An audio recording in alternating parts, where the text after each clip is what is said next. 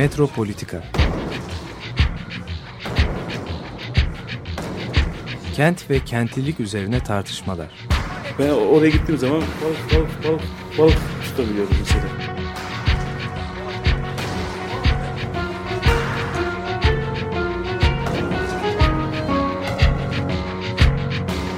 Hazırlayıp sunanlar Aysin Türkmen, Korhan Gümüş ve Murat Güvenç. Takusuyor ki. kolay kolay boşaltamadı. Yani elektrikçiler terk etmedi Perşembe Pazarı merkezinde. Merhabalar değerli Açık Radyo dinleyicileri. Bugün Metropolitika programında Aysim Türkmen ve ben Korhan Gümüş birlikteyiz. Merhabalar. Biz son programımızda yani dinleyici destek programından önceki yaptığımız son programda Raşit Gökçeli'yi konuk etmiştik. Ve tam o sırada da işte bu Notre Dame, Paris'teki Notre Dame Kilisesi'nde katedralindeki yangını e, konuşmuştuk. E, ve bu yangının düme, e, dumanları daha tüterken hani nasıl onarılacağı konusunda, nasıl yöntemler kullanacağı konusunda bir tartışma başladı. İlk önce Fransa Cumhurbaşkanı Macron'dan işte bir açıklama geldi. Aslında uygun yapacağız, daha iyisini yapacağız falan gibi. Fakat bu tartışma daha sonra alevlendi ve başka şekillere dönüştü. Üstelik yalnızca mimarlar arasında da gerçekleşmiyor bu tartışma. Yani sanat ortamından, düşünce e, şeyinden, insanlarından çok sayıda görüşler sergilenmeye başlandı. Dolayısıyla mesele bir şey olarak böyle bir entelektüel şeye dönüştü tartışma alanına. Fakat biz de şey e, işledik e, Raşit'le. Şimdi bu yeniden yapım meselesi. Yani bir şeyin taklidi eskisinden daha iyi olabiliyorsa hani Macron'un sözlerine göre bir siyasetçinin o zaman yani yapının orijinalliğinin bir önemi yok. Biz mesela Süleymaniye Camisi mükemmel bir eser. Onu tekrar tekrar yapabiliriz. Bütün Anadolu'daki işte büyük şehirlerde vesaire. Her şeyi tekrarlayabiliriz. Hatta yerinde yaparsak yani bir binayı yıkıldığı, yıkıp bulunduğu yerde yaparsak mesela Süleymaniye'deki işte sivil mimarlık örneklerinden söz etmiştik. UNESCO bunları kayıt altına almıştı. Dünya Miras Listesi'ne girmişti. Geldiklerinde yoktu bu yapılar ve niçin bu yapılar yok oldu diye sorunca biz onları restore ediyoruz demişti İstanbul Büyükşehir Belediyesi yetkilileri. Onlar da böyle beyinlerinden çarpılmışlardı. yani yıkılan bir şey nasıl restore edilir diye. Şimdi bu yeniden yapma meselesiyle şey arasındaki karışıklık, e, orijinal yapı arasındaki karışıklık aslında 19. yüzyılın bir problematiği. Yani 19. yüzyılda gerçekten e, böyle bir e, şey var e, ve bu Notre Dame Katedrali'nin restorasyonunu yapan mesela ben bunu yangından sonra fark ettim. O şeylerin kesiştiği e, çatı e, şeylerinin e, mahyalarının kesiştiği noktada 93 metre yüksekliğinde bir kule vardı. Yangında nasıl yıkıldığını gördük. Bu kulenin mesela sonradan yapıldığını ben bilmiyordum. Orijinal zannediyordum. Yani hiç aklıma gelmiyordu yani böyle bir şey. Nasıl olabilir? Bir e, şeyin yani düşünsene bir orta çağ yapısına benzeterek bir kule yapmış. Üstelik bunu yapan da Viole Lüdük. Yani bu restorasyon işini üstlenmiş olan kişi. Ayrıca onunla da kalmamış. Saçaklara işte o iniş şeyleri var. Ee, kenarları bütün çatıların. Oralarda bir takım heykeller, e, bronz heykeller koymuş. Şimdi dolayısıyla bu o, mesele oldukça e, tartışmalı bir konu. Ben kendi başımdan geçen bir örneği vermiştim. E, Brüksel'in merkezindeki Port de Al binasında bir sergi düzenlenmesi söz konusuydu İstanbul üzerine. Onu sergi öncesinde ziyaret ettiğimde müzenin müdürü, Kraliyet Sanat Tarih Müzesi'nin direktörü, buranın yöneticisi olan bana şey demişti. Bu yapı Orta Çağ'dan kalan e, ünik bir yapı yani tek Brüksel'de bütün surlar yıkılmış Orta Çağ surları. Bu bir şato görünümlü büyük bir yapı. İşte bu yapının orijinal olduğunu söyledi. Ben de binanın içinde dolaştıktan sonra bu Portugal binasının dış duvarları belki zaman içinde restore edilmiş olabilir. Ee, ama içinin tamamen yeniden yapımı olduğunu söyledim.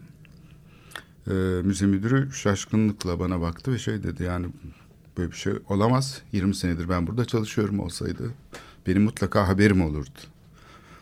Bilirdim falan dedi.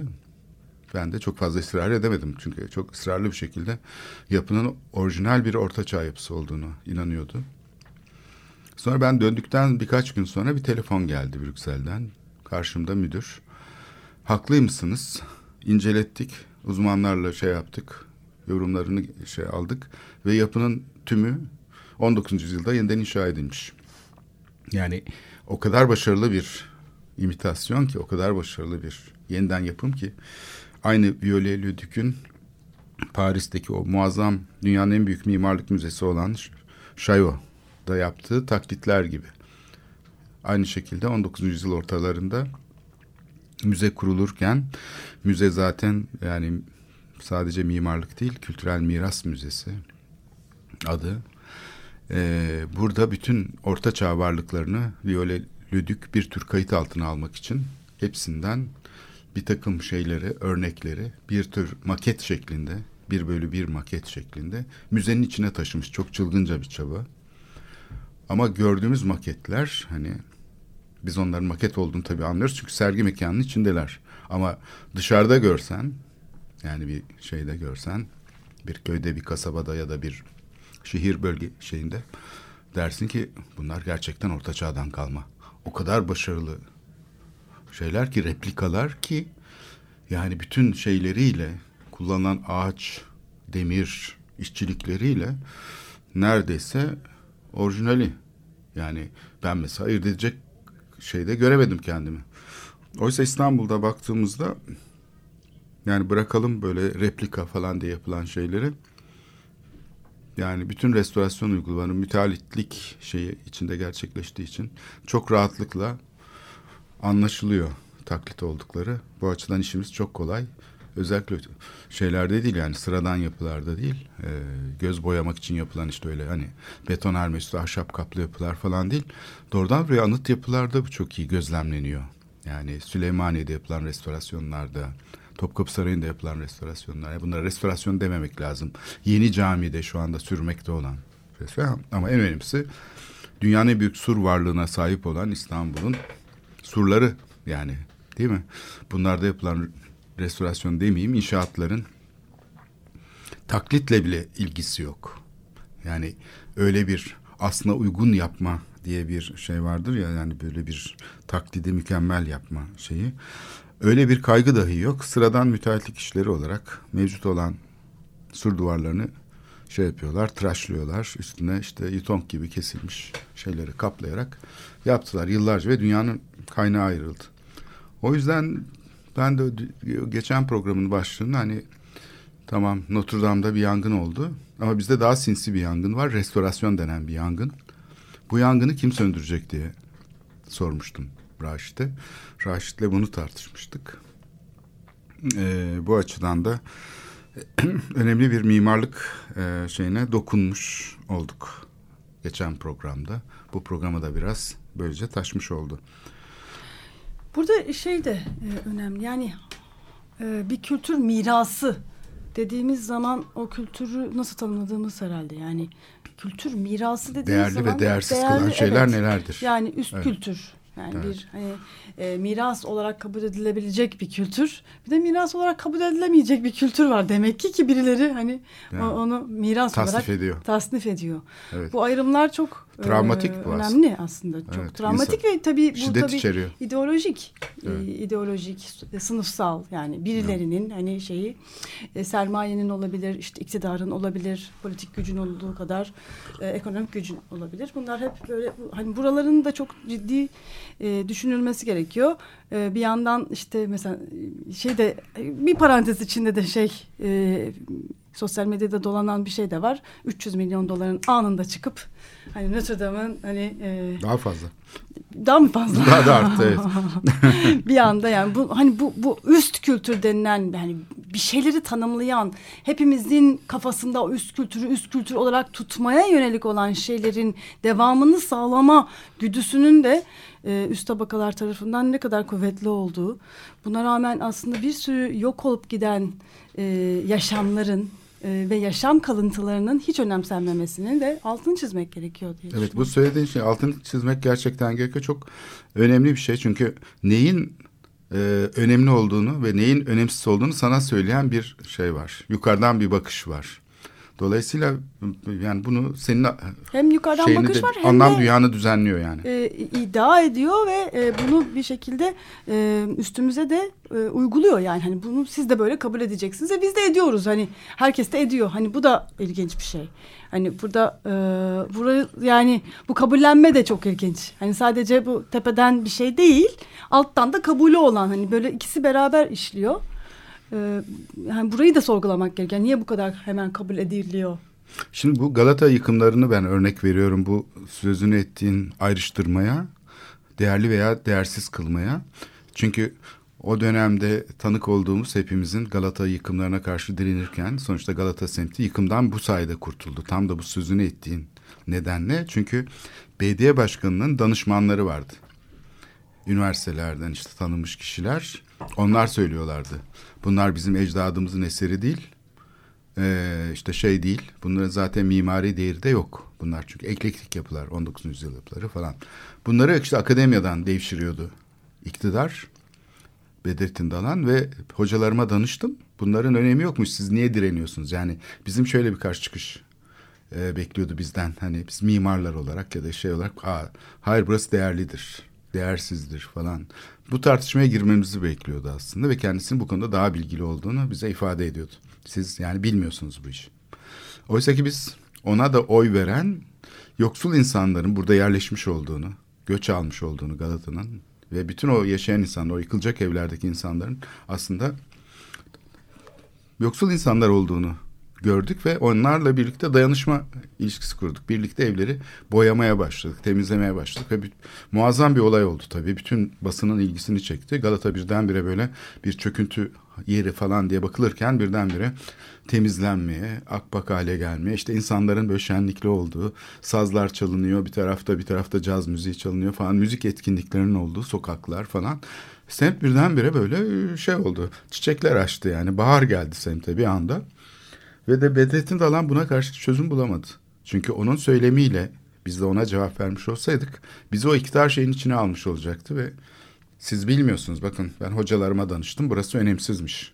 19. yüzyıl yapılarının zaten o sırada bir değerli olmadığını planlar da gösteriyordu. Çünkü bütün Beyoğlu'ndaki 19. yüzyıl yapılarının yıkımını öngören sokak genişletme çalışmaları vardı. İstiklal Caddesi dahil.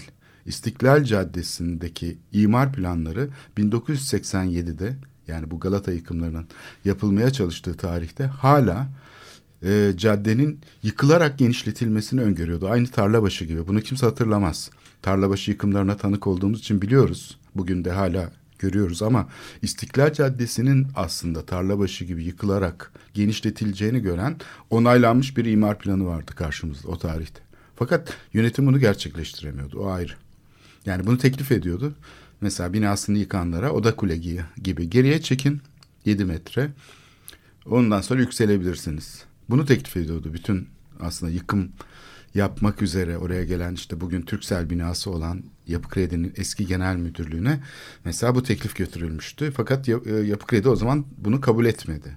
Yani böyle bir şeyi uygun görmediler. Eski bina yıktılar gerçi ama bir gökdelen yapmayı ve geri çekmeyi o tarihlerde yani hala uygulamadaydı. Ben bunu çok iyi hatırlıyorum.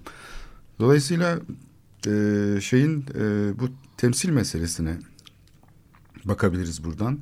Yani bu ortografik temsil yani mekanı plan, kesit, görünüş olarak temsil etme teknikleri evet 16. yüzyılda hatta Rönesans sonrası yani geliştiğini söyleyebiliriz ama modern. Modern zaman. Asıl 19. yüzyılda bunlar kurumsal eğitimin içine giriyor. Yani basbaya politeknik eğitiminin bir parçası haline geliyor. Mühendislik eğitiminde, mimarlık eğitiminde falan bu temsil teknikleri. Fakat bu tabii bir basitleştirme olacak. Genellikle ta eski antik şehirlerden beri kullanılan temsil teknikleri var. Külliyelerde var. Bunu görüyoruz yani bir şey kullanılıyor. Bir temsil aracı kullanılıyor. Belki çok sistematik değil ama mekan üzerinde de gerçekleşen bir takım şeyler var. Temsil araçları var doğrudan doğruya.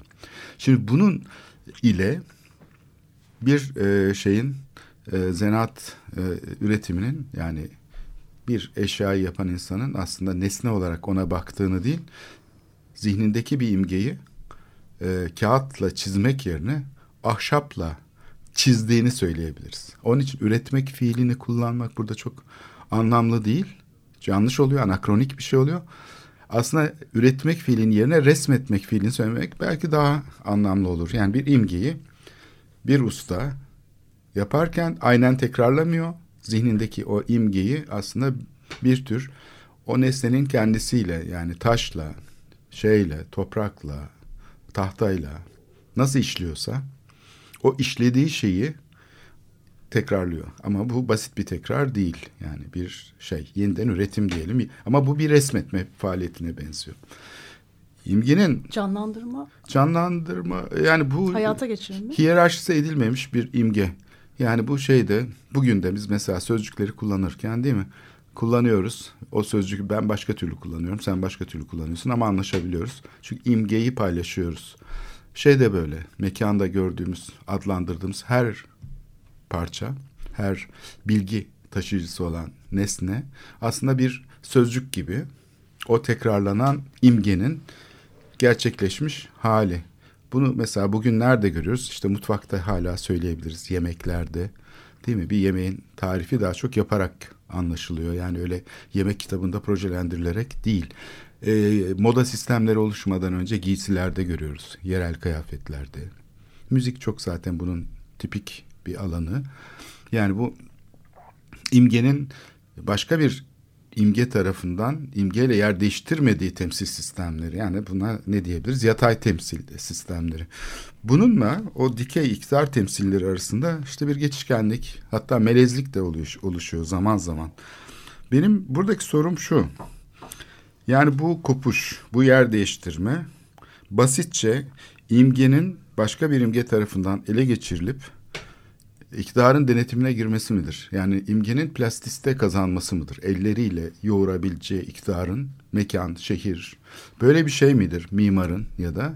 Yoksa bu yer değiştirme bugünkü güncel mimarlık dediğimiz ya da güncel e, şehircilik ya da entelektüel bilinç dediğimiz şeyin temelini mi oluşturuyor? Çünkü buradaki eksiklik yani buradaki temsil krizi imgenin bir başka imge ile temsil edilmesinin yaratmış olduğu büyük yaralanma diyelim. Çünkü şey, insan faaliyetlerini ikonik ve anikonik diye ayırıyorsun. Yani bir takım faaliyetler sadece temsil edici oluyor. İşte bizim gibi insanlar üniversite bitiriyorlar, projelerle uğraşıyorlar falan. Öbür insanlar da sadece çizilen şeyleri işte yapan, gerçekleştiren e, yani bir tür köleler gibi mi oluyor? Yani kapitalizmin şeyi aslında şey sorgulamasını mı yapıyor? Bu temsil araçlarıyla mimari e, kuramsal pratikler yoksa buna teslim mi oluyor? İmgenin plastiste kazandığı model işte otokratik rejimler aslında. Çünkü imgeyi söylem şekillendirebileceğini varsayıyor. İşte biblo gibi yapacağım şehri diyor. Ben şöyle yapacağım, burası şöyle olacak falan. Yani öbür tarafta ise bu yer değiştirmenin muazzam bir entelektüel arayışla sonuçlandığını görüyoruz. Yani bu imgeneden kopuş diyelim. Ee, bir teslimiyet olmak şöyle dursun. Tam tersine bu eksikliği şey yapacak, sürekli işleyecek, anlamaya çalışacak, çalışacak. Temsilin nesnesi üzerindeki hakimiyetini sorgulayacak. Onun eksikliğini yani öznenin hep dışarıda kaldığını hissedecek tekniklere dönüşüyor. Bugün aslında sanat, güncel sanat, güncel şehircilik, mekan pratikleri bu yer değiştirmenin onaylanması anlamına gelmiyor. Tam tersine bu eksikliğin fark edilmesi ve yeniden sorgulanması. Çünkü bu şeye temas yoksunluğu unutulduğu zaman ee, sadece işte bizde olduğu gibi hani çizerim ben uygulanır canım mimarın hani böyle her çizdiğinin uygulanacak bir şey gibi zannetmesi temsille şeyin arasındaki mesafeyi görmemesi uygulama arasındaki mesafeyi görmeyip ikisini aynı şey zannetmesi ee, bir tür milliyetçilik gibi yani işte kimlik şeyinde de kimliğin ben temsilcisiyim. Hani o mesafeyi kimliğin aslında ne kadar karmaşık bir şey olduğunu görmeyip ben milletin temsilcisiyim. Onun için ben zaten bu yetkiyi senden aldım sana kafana sopayla vur, vurabilirim diyen bir yönetim oluşturuyor. Yani burada aslında mimarın tavrıyla diktatörün tavrı arasında hiçbir fark olmaz. Eğer sadece imgeyi ele geçirmiş olsa şehir plancısı sadece oturup kendisi imar planı hazırlıyorum deyip kapanıp şey yapsa. Şimdi bu demek ki tam tersine yol açıyor. Yani bizim modernleşme dediğimiz sürecin içinde farklı bir şey var. Fark, bu eksikliğin işlenmesi üzerine kurulmuş muazzam bir çaba var. İşte bugünkü aslında ayakta kalmış kurumların yani sanat kurumu işte şeylerin akademik alanın varlığını buna bağlayabiliriz. Ben de kendi alanımdan sinemadan Hı. bence bir deneme yapayım hani bu bahsettiğin şeyi. Ee, kafanızda bazı şeyler oluşturuyorsunuz yani belgesel de çekseniz e, kurmaca da evet. olsa bir kurguyla çıkıyorsunuz sokağa ama imgeyle yani gerçekten hani e, sokağın gerçekliğiyle karşılaştığınız zaman kamerayı koyup o kameranın içinden oraya baktığınız zaman e, çok e, aslında bir yandan hemen bir hayal kırıklığı başlıyor. Bu muydu? Hani kafamda kurguladığım şey bu muydu? E, o çok ilginç bir an. Tam Gören gö nokta. göz çoğu zaman Gören körlükten göz, muzdarip evet. olabiliyor. O yüzden e, mesela o da ilginç. Belirli bir süreyi orada geçirmeye başladığınız zaman bu, bu evet. bütün bu ilk şok ya bu muydu yani? Yani bunu, bunu mu çekecektim ben? Bu muydu her şey? O beklentimi mesela, karşılamadı. Şey o yüzden evet. mesela siyah beyaz o yüzden çok aldatıcı bir şeydir. Yani evet. siyah beyaz çünkü çok güzelleştirir her şeyi. Çok formalleştirir, çok hoş bir Kolay. hale getirir, romantize eder, şıklaştırır, basitleştirir ama gerçek hayatta yani o renkli görüntüyü gördüğünüz anda şok aslında yani bu işte bu kadar.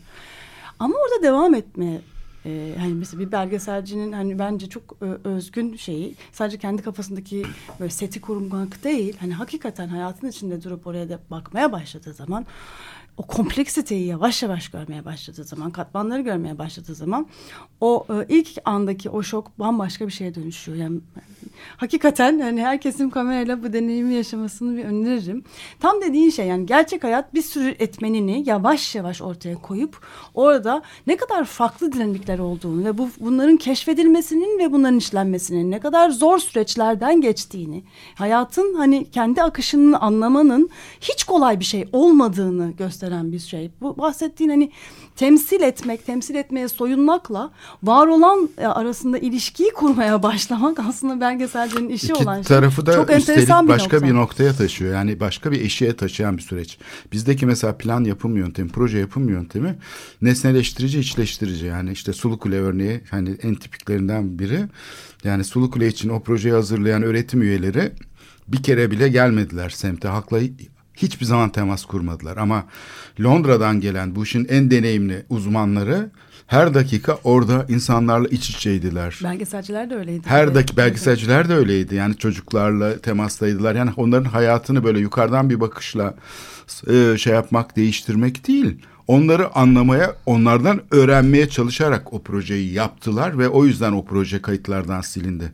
Dikkat edersen o projeden bir daha kimse söz etmedi çünkü onlar sayeden sistemi değiştirecek bir şey ortaya çıkarttılar. Bugünkü Türkiye'deki şehir planlama teknikleri açısından tamamen başka bir yöntemin ol, olduğunu dünyada gösterdiler bütün halka ve bunu halk anladı.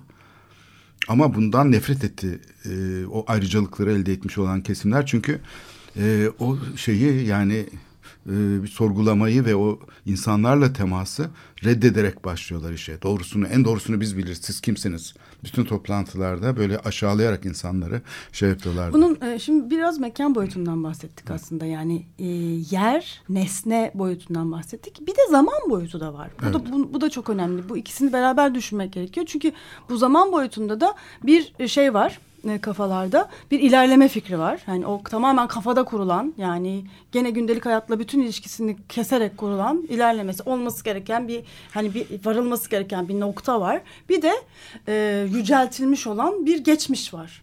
Yani bu ikisi de beraber işliyor aslında. Yani Tabii. orada muazzam bir geçmiş var. O, o akması gereken bir yolu bulması gereken başka bir şey var. Yani dolayısıyla iki tarafta yani bir nostaljize eden bir şey var. Bir de böyle bir gelecek kurgusu var iki tarafta da gene hani mekanın nasıl yok sayılması gibi zamanın da yok sayılması. Yani gündelik hayatın, günümüzün, şimdinin tamamen yok sayılması. durumu var. Sürecin yok sayılması Sürecin yok sadece sayılması. sonucun şey yani plan hazırlıklarında dikkat edersen plan sanki böyle şehri bir eşyaymış gibi bir hani otomobil tasarlar gibi falan tek seferde tasarlayacak bir bütün gibi ele alıyor. Hiçbir zaman dokunmuyor. Süreç odaklı değil. Sonra unutuluyor tekrar. Aradan 10 sene geçiyor falan. Tekrar gündeme geliyor. Ya oysa ki bu şeyin düşünsel alanın sürekli iletişim içinde olması lazım. İstanbul'daki tarihi yarımada yap- yapılan yönetim planı var. Alan yönetim planı. UNESCO'nun işte talebiyle gerçekleşen bir şey. Bunda bile yani bir alan yönetim planını bile oturup imar planı gibi hazırlayan bir şeye sahibiz biz. Bürokrasiye sahibiz. Bu çok enteresan bir şey. Yani yönetim planı denen şeyin özü aslında sürekli temasla geliştirilen ve her an uygulanan bir şeyken Türkiye'de kavramların şeyi bile tersine çevriliyor. Yani bu uluslararası normların şeyi bile içeriklendirilmesini gerçekleştiren ayrıcalıklı imtiyaz sahibi topluluklar bunu gene bir şiddet aracı haline getirebiliyorlar. Bunu başarabiliyorlar. Yani burada çok ciddi bir e, kırılma var. Herhalde programın ikinci bölümünde birkaç somut örnek üzerinden de gideceğiz. Evet bugün 24 Nisan. Evet Şişhane'de basın açıklaması var. Ee, istersen bugün biz Charles Aznavur'dan çalalım. Il son tombe isimli parça.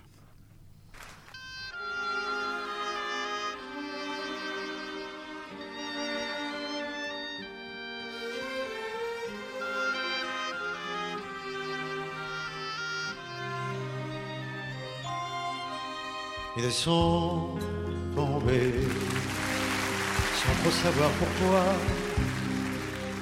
Hommes, femmes et enfants qui ne voulaient que vivre avec des gestes lourds comme des hommes ivres, mutilés, massacrés, les yeux ouverts d'effroi.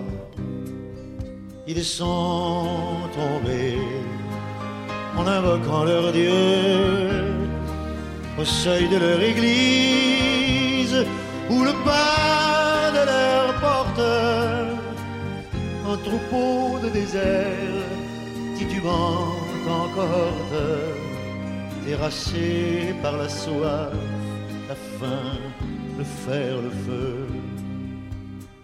Nul n'éleva la voix dans un monde euphorique tandis que croupissait un peuple dans son sang. L'Europe découvrait le jazz et sa musique, les plaintes des trompettes couvraient les cris d'enfants. Ils sont tombés, pudiquement sans bruit, par milliers, que le monde bouge. Devenant un instant, minuscule fleur rouge, recouvert par un vent de sable, et puis d'oubli.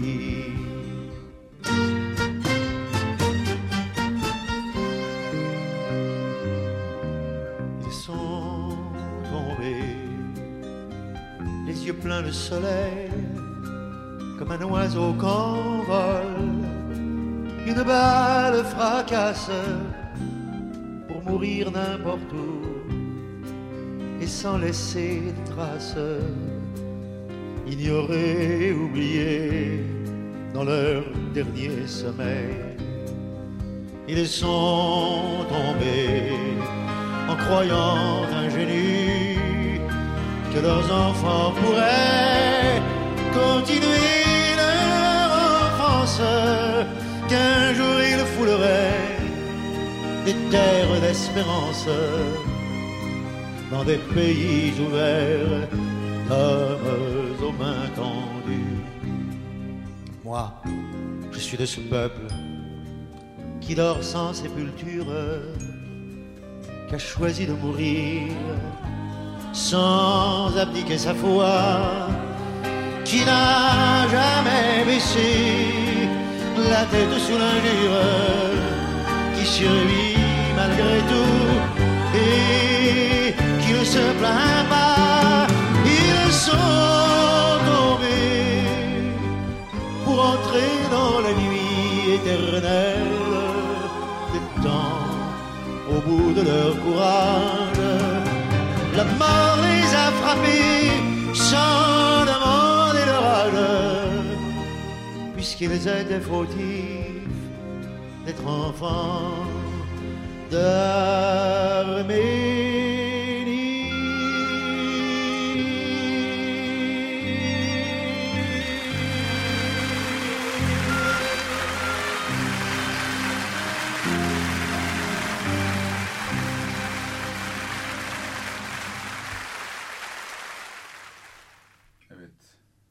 Evet Metropolitika devam ediyor. Charles Ar- Aznavur'dan dinledik. İlson Tombe isimli parçayı. Bugün e, 24 Nisan e, anma etkinliğinin de 19'da Şişhane'de olduğunu bir daha Evet. buradan dinleyicilerimize Bugün hatırlatalım. evet İstanbul'dan aydınlar toplanıp ölüme gönderilmişti. Onun e, anma etkinliği e, Şişhane'de gerçekleşecek e, bu sefer. Şimdi bu Notre Dame Katedrali'ndeki yangından sonra geçen programda da değindiğimiz bir konu vardı. Bu temsil meselesi ve restorasyon, kültürel miras şeyi. Şimdi bir kişiden söz ettik. Yani 19. yüzyılın e, en tanınmış eğitimcisi ve şeyi, mimarı, kuramcısı Viole Leduc. Viole Leduc akademiyanın dışında yer alan bir kişi. Yani şeyden mezun olmuyor. Bir Ecole de Beaux-Arts'ın falan şey ama sonra da bütün mimarlık alanını tanımlayacak Avrupa'da muazzam bir etki yaratan yani bugün Batı düşüncesinin temelini oluşturan ilk adımlardan birini atıyor. O e, bu değişen koşulların bir semptomu olarak yapıları okuyor. Yani işte diyor ki mesela çelik var diyor, cam var diyor, beton var diyor. Bunların hepsi geleneksel malzemelerden farklı. Fakat günümüzün bu teknolojik imkanlarına karşılık bir mimarisi yok diyor. Yani her dönemin kendine ait bir mimarisi var diyor koşulların. Aslında bu tabii çok tartışmalı bir söz. Ama bir tarih perspektifi ortaya çıkarıyor. Yani çok modern bir şey bu. Sınıflandırma yani geçmişi işte bir ilerleme fikrini gene ortaya koyuyor. Şimdi Viole Leduc nasıl okunabilir? Çok sayıda yayını var. Ansiklop- Ansiklopedik nitelikli bir sözlüğü var. Mimarlık üzerine konuşmaları var. Yani çok sayıda eğitimle ilgili şeyleri de var. E, ders kitapları da var. 1850'ler, 30'lar, 50'ler Victor Hugo sonrası. Bu dönemi nasıl okuyabiliriz? E, bazılarına göre hani şöyle bakılabilir. Viole Leduc işte ahşapla taş arasındaki geçişleri temsil eden bu biçimsel formasyona sahip olan gotik e, şeyi temsil ediyordu. Canlandırmacılığı. Düz bir bakışla böyle bir şey aslında. Onun kodlarını çözmeye girişmişti. Oysa kitaplarına baktığımızda e, Viole Leduc'ün böyle basitçe işte mimar çizer konuşmaz falan denir ya. Öyle bir çizim pratiğiyle eklektik bir şekilde gotiği e, ele almadığını, tam tersine anlamaya çalıştığını görüyoruz. Yani gotiğin bu taşıyıcı sistemin beden duvarlarından ayrıştırılması, içeriği şeffaflaştırması yani gotik mimariyi şey yaparak aslında bir tasarım problematiğinin e, kritiğini yapıyordu e, kitaplarında.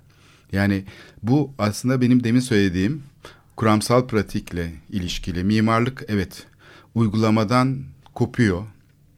İmgeyi aslında başka bir şekilde çizim faaliyetiyle, ortografik temsil sistemleriyle çizmeye ve onu temsil etmeye, ölçeklendirme mekanizmalarıyla şehre yaklaşıyor, şehir planlarını yapıyor vesaire.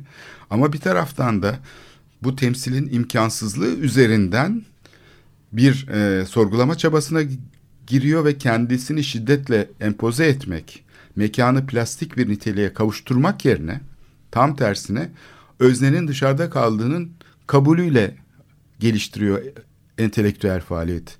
Türkiye'de ise Türkiye'deki akademik ortamın bağımlı olmasından dolayı hakikat peşinde olan bir şey olduğu anda gerçekliğin kendisi plastik bir nitelik kazanıyor. Çünkü her şeyin doğrusunu bilen bir şey var. İktidar söylemi içinde yer alıyor tasarımcılarda toplumsal bir tabaka olarak iktidar söylemiyle birlikte onun içinde muhalif bir şekilde de olsa onun içinde yer alıyorlar ve doğru veya yanlış üzerinden bakıyorlar. Bir de kendi söylemleri olarak tanımlıyorlar ve onu giydiriyorlar. Yani tek bir söylem, ucu kapalı. Ucu kapalı, doğru Yani, yanlış, aslına evet, uygun. yani işte bu çok kimin nasıl hakim olan bir söylem. kimin nasıl yaşamış olduğu, kimin onu nasıl algılamış olduğu, değişik farklı sınıfların nasıl onunla ilişkiye geçtiği, o o o ilişkinin ne kadar e, problemler ya da güzellikler yarattığının hepsinin üstü kapanıyor. Tek bir e, forum ve e, form ve tanımla e, sabitlenmiş oluyor. Burada da çok büyük bir tabii sıkıntı başlıyor. Şimdi burada çok enteresan bir şey var. Bunu Mark Fisher e, dile getiriyor. Bizim diyor kapitalizmin sonunu hayal etmemizden dünya yani dünyanın sonunu hayal etmemiz kapitalizmin sonunu hayal etmemizden çok daha kolay diyor.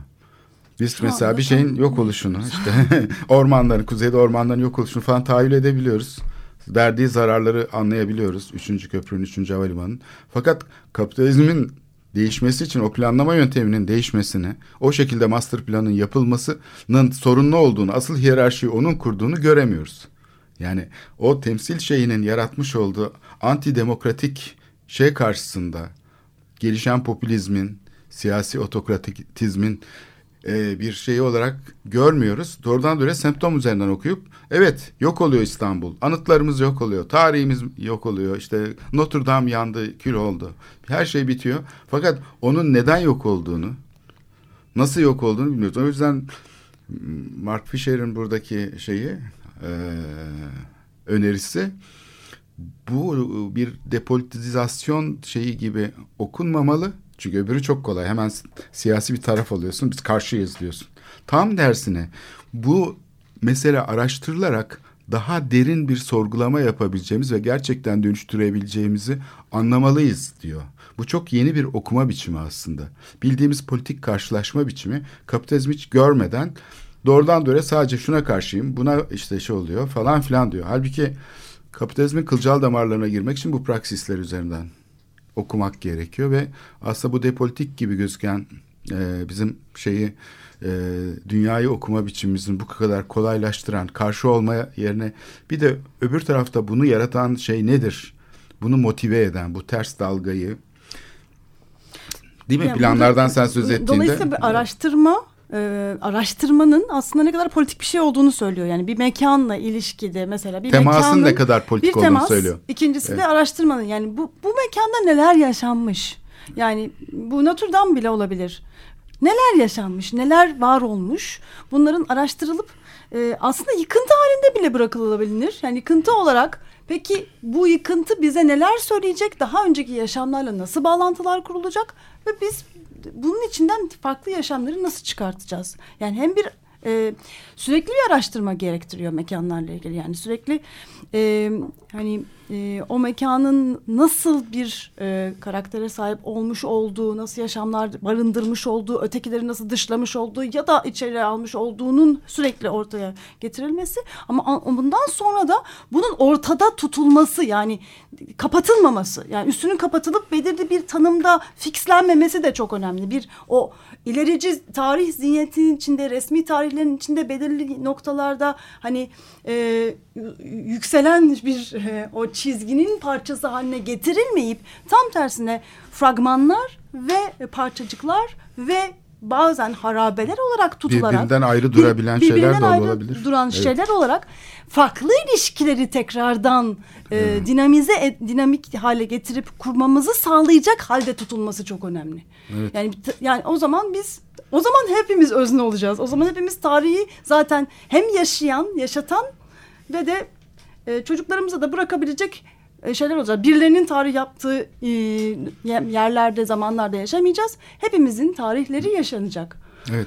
Burada da işte ele geçirilmiş olan bu hani faşizmin falan temel şeyi söylemin ele geçirilmesi, kitlelerin kendi söyleminin artık şeyin içinden geçmesi, bir vantilok gibi iktidarın içinden geçerek e, yayılması şeyi ortadan kalkacak. Çünkü kimliğin kendisi aslında ne kadar çeşitli olduğu ortaya çıkacak. Şimdi bu çok temel bir şey. Bunu biz mimarlık konuşması gibi, tartışması gibi algılıyoruz ama aslında bu temel şu anda içinde bulunduğumuz çok temel bir şey krizinin yani bu e, e, ipuçlarını taşıyor bu e, kültürel miras meselesi yani demokratikleşme meselesinin de ilgili.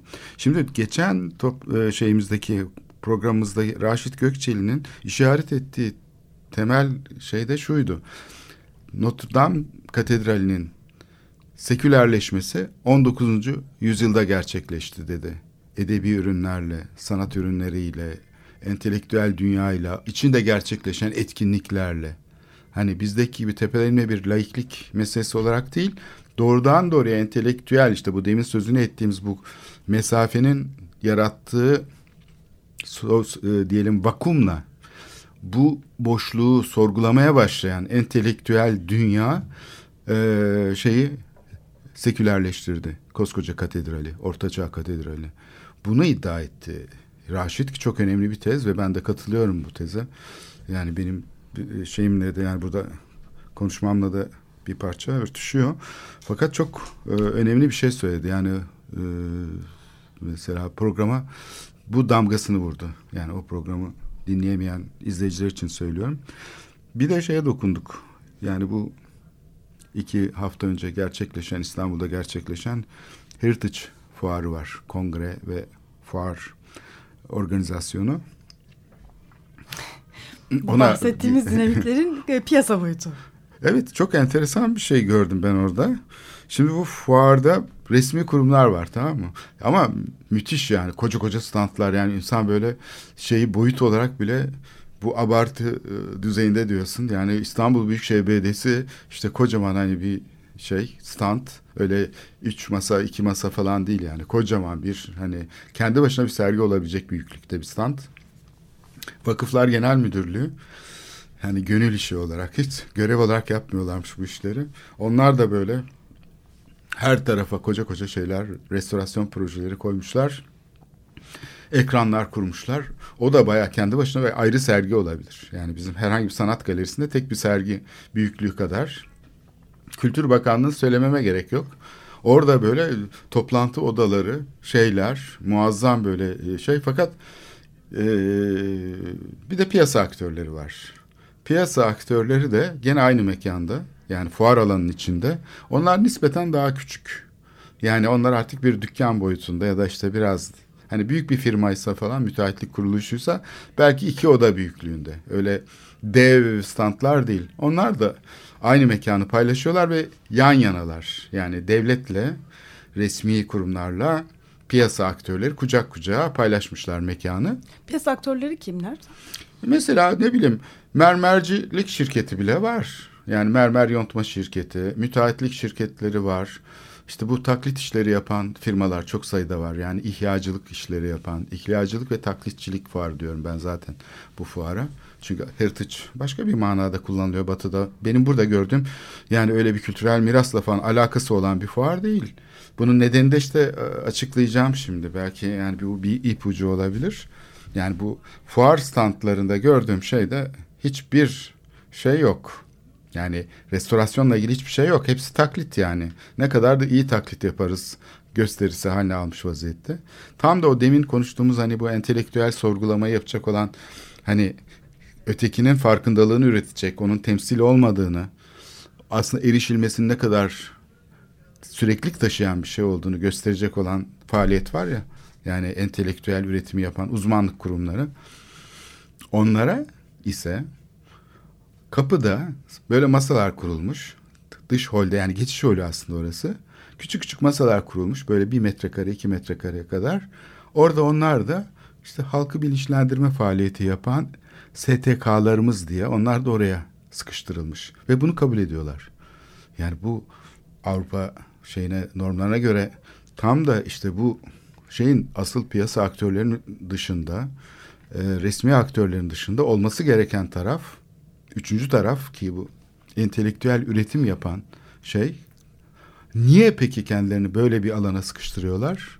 Çünkü aslında hepsi normal hayatlarında bu insanlar orada gönüllü olarak yer alanlar aslında o tip resmi kurumların içindeler.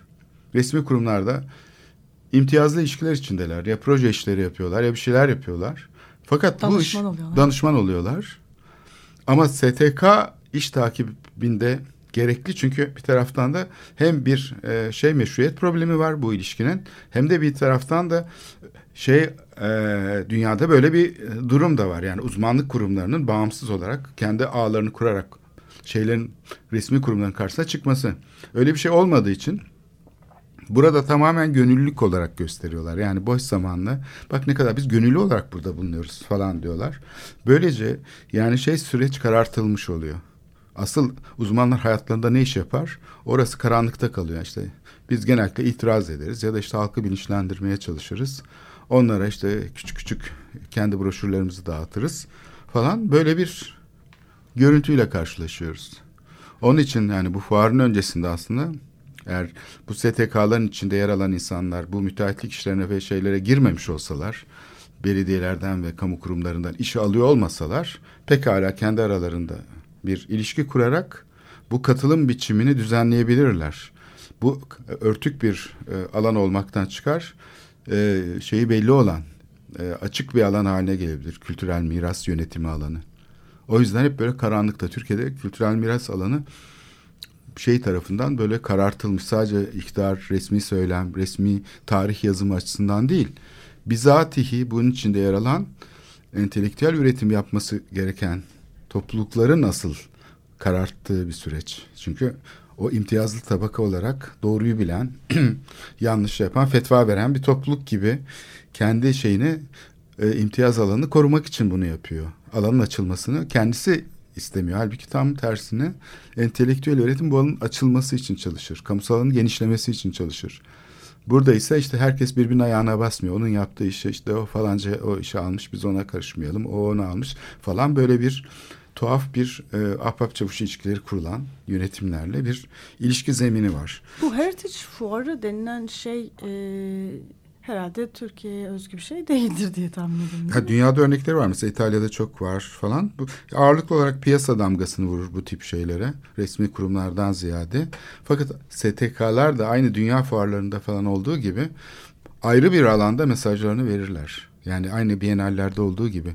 Hani Richard Sennett'in dünya fuarlarından söz ederken e, Paris e, Internasyonel Fuarı'nda 1900'lere doğru şey olduğunu söylüyor alternatif bir fuarın daha kurulduğunu ya da fuar demeyelim kestiyon sosyal diye bir şeyin bugünkü bienallerin ve sorgulayıcı düşüncenin asıl şeyini cazibesini oluşturan yer orasıydı ve asıl orası kalabalıktı diyor mesela. Hiç görülmeyen bir karşı bienal var. Karşı fuar var diyelim. Mesela bu ama bu da enteresan tabii. Tabii enteresan. Batı şeyinin bu yaratmış olduğu bir ikilem. Kimi zaman karşı karşıya da geliyor, kimi yani zaman iç içe piyasayla, giriyor. O, piyasayla e, bilginin iç içe olması. Evet. Ama burada tabii Birbirini bir üretmesi. ama karşılıklı. Yani kentteki yoksulluk alanları üzerine çalışıyorlar. Kentteki işte şeyleri e, göç et, göçmenler üzerine çalışıyorlar ve bunları sergiliyorlar. Yani görünmeyen şeyi deşifre ediyor mesela bu e, dünya fuarlarının karşı tarafında yer alan etkinlikler. Bugün de bunu ama piyasaya da açıyor tabii. Yani Piyasaya pek- piyasalaştırmasını da sağlıyor da Bunu düzenleyenler aslında şeyler, sendikalar. Sendikalar, meslek örgütleri falan. Yani şey değil. Sanatçı örgütleri, piyasa aktörleri değil. Kendi aralarındaki ilişkileri kurup öyle çıkıyorlar şeyin karşısına, piyasa aktörlerinin karşısına. Şimdi benim bu e, Heritage Fuarı'nda her sene gördüğüm bir şey var. Müzeler. Müzeler tanıtılıyor. Ee, hem Kültür Bakanlığı hem e, Büyükşehir Belediyesi'nin bu konuda şeyleri var. Mesela ben hep geçen fuarda da görmüştüm. Topkapı'da şu anda inşa edilmekte olan şehir müzesi. Bunun bitiş tarihi olarak sitesinde 2018 gözüküyordu. Yani bir sene önce bitmiş olacaktı aslında. Ama şu anda daha kaba inşaatı sürüyor. Bu şehir müzesinin muazzam bir tanıtımı var. Böyle videolar, fotoğraflar falan. Ben şeyi sordum. Standa girdim ve görevliler de bayağı yardımcı olmaya çalıştılar. Yani proje müellifi kim dedim. Kimler yapıyor bu projeyi falan bilmiyorlar. Çok ilginç. Yani müteahhit belli. Aracı firmalar belli. Bütçesi belli. Onun hakkında bana fikir vermek için epey uğraştılar. Bitiş tarihi konusunda bayağı bir şey yaptılar bana böyle yardımcı oldular. İşte şu tarihte bitmesi planlanıyor. İşte şöyle olacak, böyle olacak, şu kadar metrekare. Yani müteahhitlik açısından bir tanımlanmış olan bilgilerin hepsi orada vardı. Fakat nasıl yönetileceği konusunda, nasıl içeriklendirileceği konusunda falan ve hangi müellifler yani belki tek müellif değil birçok küratör, müellif falan bir, bir şey vardır herhalde değil mi? Olması gerekir. O konuda hiçbir bilgi yoktu. Gene Tekfur Sarayı'ndaki Çin'i Müzesi. Çin'i Müzesi orada da. Tekfur Sarayı'nın böyle Bizans yapısı olduğu falan unutturmak için herhalde buldukları bir formül olmalı diye düşündüm içimden. Böyle bu şey soru tam. Yani e, nasıl diyeyim içinden gelen soru. Ya Tekfur Sarayı zaten kendisi bir müze yani değil mi? Tek sivil Bizans yapısı. Şimdi bunu kalkıp Çin'i müzesi yapmaya ne gerek var falan diyorsun ama onun Bizans kimliğini örtüp örtüp daha sonra çünkü Çin'i imalathanesi falan olarak kullanmış galiba. Muhtemelen onlar da gene gayrimüslim vatandaşlar falan da o atölyeyi orada açanlar ama yani şimdi bu orta çağdan kalan bir yapı, bir saray yapısı.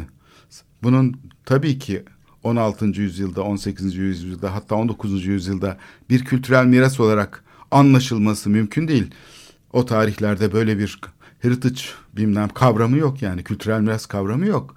Bir yapı olarak kullanılmış olabilir. İçinde bir takım faaliyetler yer almış olabilir. Bu çok olağan bir durum. Ama sen 21. yüzyılda o olağan durumu sanki yapının karakteristiğiymiş gibi tekrar yeniden geçmişi inşa etmek için onu doğramalarla kaplayıp e, şeyler yapıp içine kullanmak bu yapıyı dönüştürmek sayeden çok enteresan bir e, özellik.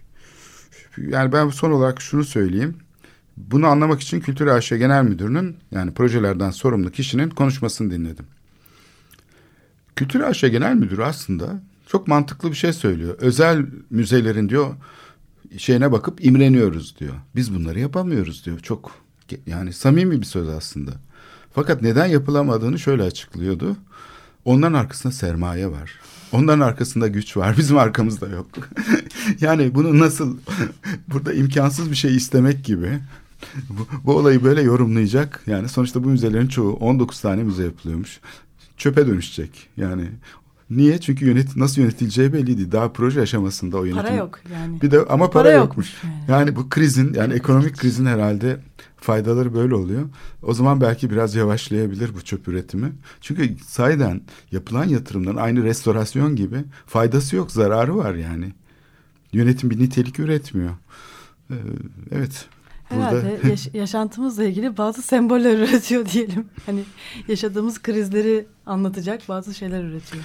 Evet İstanbul Müzesi, şehir müzesi yapılıyorsa İstanbul'un geleceğinin tartışılacağı yerdir orası. Sadece geçmişinin değil değil mi? Bir tarih şeyinin oluşturulduğu kadar aynı zamanda da bir enstitü gibi çalışacak bir kurumdan söz ediyoruz. Kent müzeleri böyle bir şeydir. Dolayısıyla bunu beklemek bizim hakkımız çünkü bizim paramızla yapılıyor. Yeni dönemde belki yönetimin karşısına tekrar çıkıp sormak lazım. Bu müzelerin hepsinin yani bu yapılmış inşaatların kentsel dönüşümü de dahil yeni bir orta çağ bekliyor bizi diye düşünüyorum. Bunların başka şekillerde kullanımını düşüneceğiz. Tasarlandıkları şekilde değil. Evet, bugünlük programımız bu kadar. Ee, evet. İyi haftalar diliyoruz. Hoşçakalın.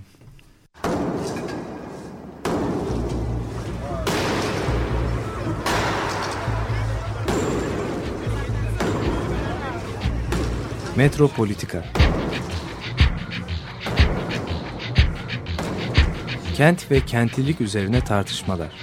Ben oraya gittiğim zaman balık balık balık balık tutabiliyorum mesela.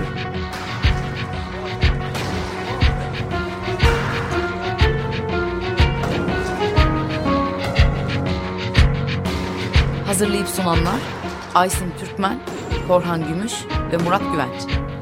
Takusuyor yani. Kolay kolay boşaltamadı. Yani elektrikçiler terk etmedi Perşembe Pazarı merkezini. Açık Radyo program destekçisi olun. Bir veya daha fazla programa destek olmak için 212 alan koduyla 343 41 41